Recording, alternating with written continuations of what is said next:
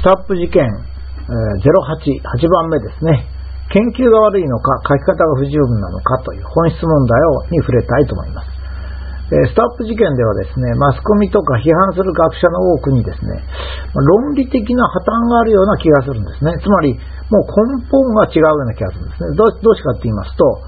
具体的な批判は、例えば図の張り間違いのような論文の書き方を言ってるんですが、結論は研究そのものがダメだって言ってるんですよ。いやいや、論文の書き方が下手だったら別に論文直しゃいいんで、え論文の書き方がダメなのか、研究そのものがダメなのか、途中で論旨がひっくり返っちゃってるんですね。例えば、もっとひどい時には、おぼかたさん自身が、あまあ、その研究者としての資格がないと言い出したら、何言ってんですか研究者としての資格がないっていうことは、研究がダメだっていうことですからね。えー、ネイチャー論文の批判は、最初は写真の貼り違いと写真に手を加えたこと、つまり、論文の書き方の方が指定、正規されですね、その後、小保方さんの過去の卒業論文、博士論文のコピペと問題とかですね、実験ノートの不備など、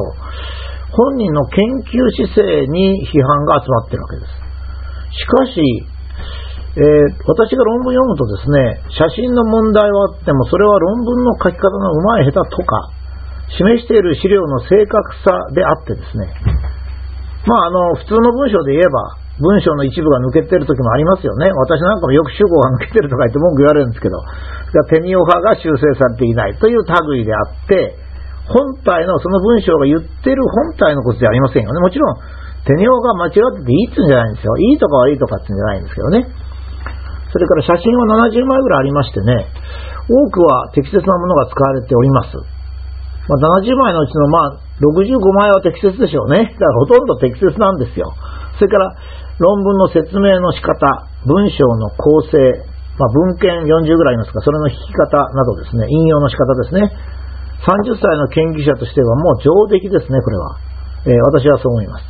えー、さらに、それはね、上出来だと思ったからネイチャーの査読委員が通したんですけどね、それは当たり前ですけど。さらに、論文に示されていることは何だか、何かというとですね、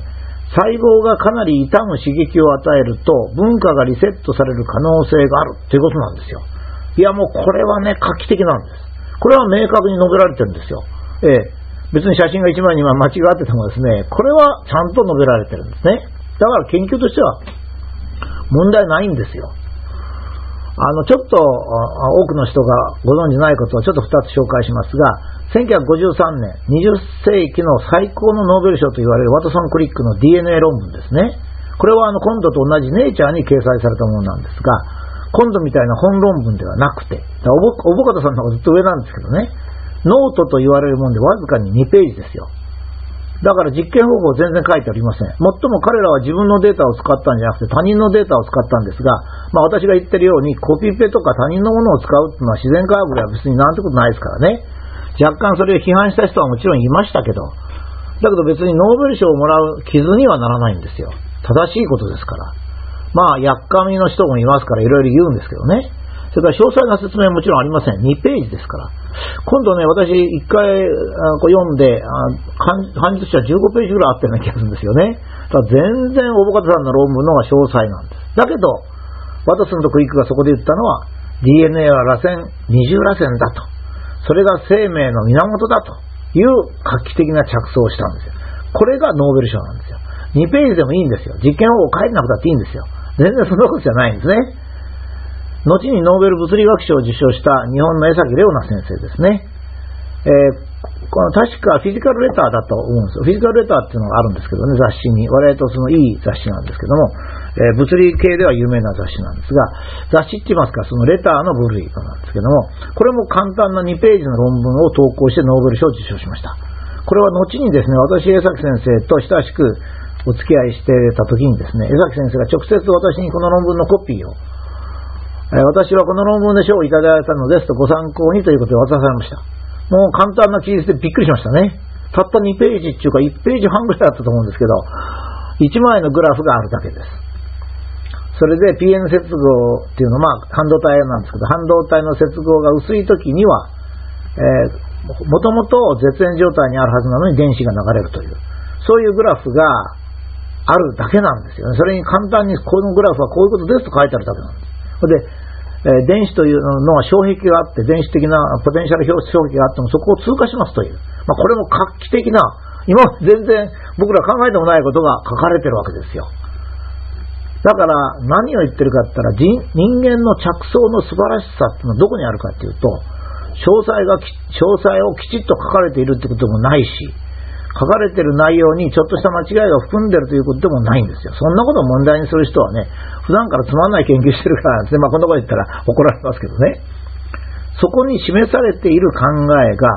これまで人類がほとんど考えたことではないということをですね、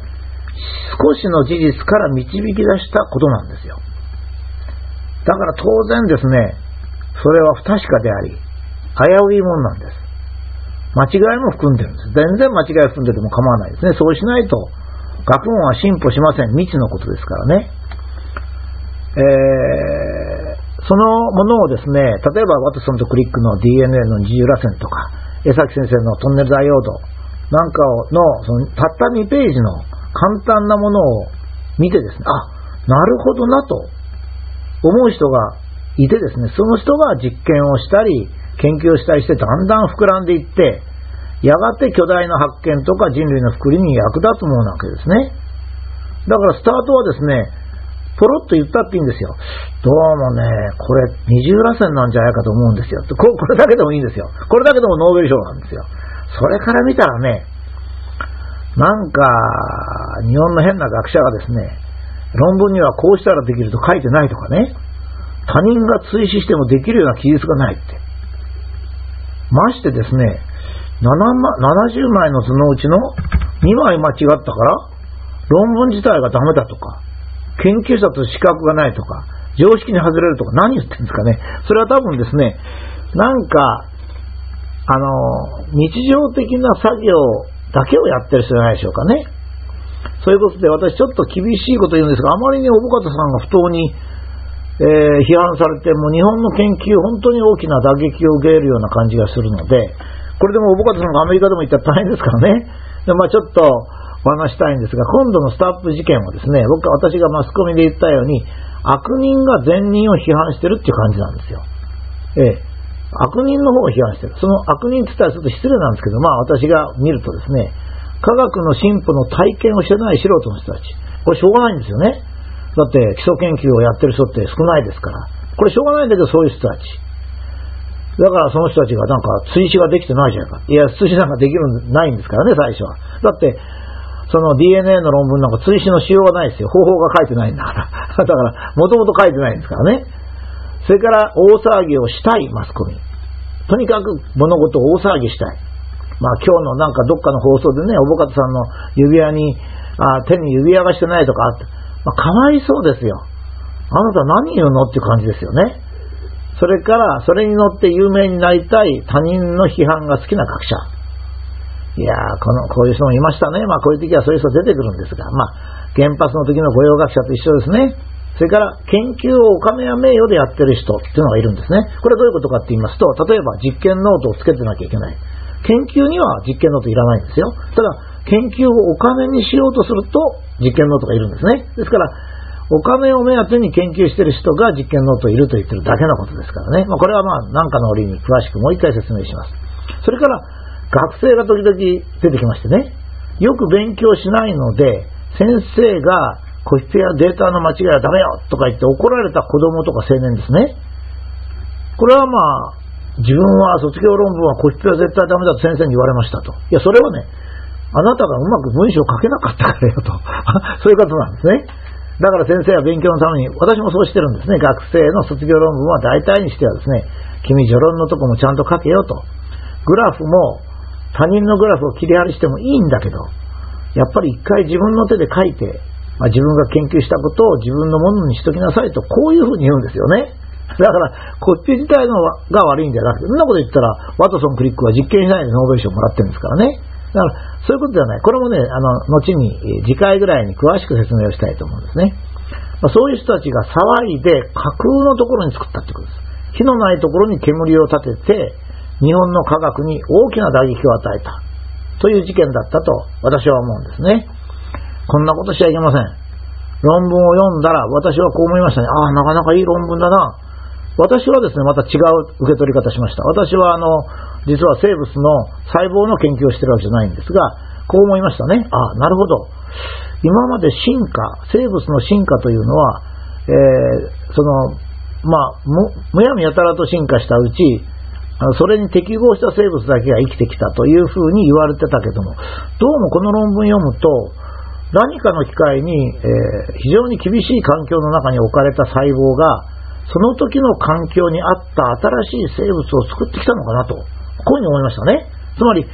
ある論文を読んだ時に、学者はですね、その論文と自分の今までの関心とか研究と結びつけて、新しい着想を得るわけですよ。そういう着想を得られるような新鮮なアイデアが、で、その、その論文の中にあるかどうかなんです。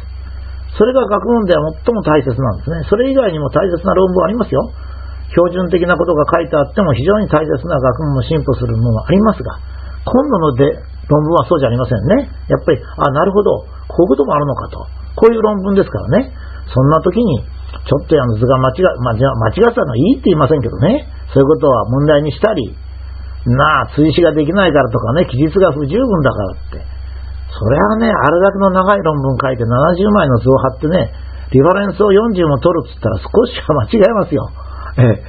だから、その、人の欠点だけ探したっていう感じですね。それで、日本の科学者と日本の科学にダメージを与えたと。大きな事件でしたから、もうできるだけ早くここから回復したいというふうに思いますね。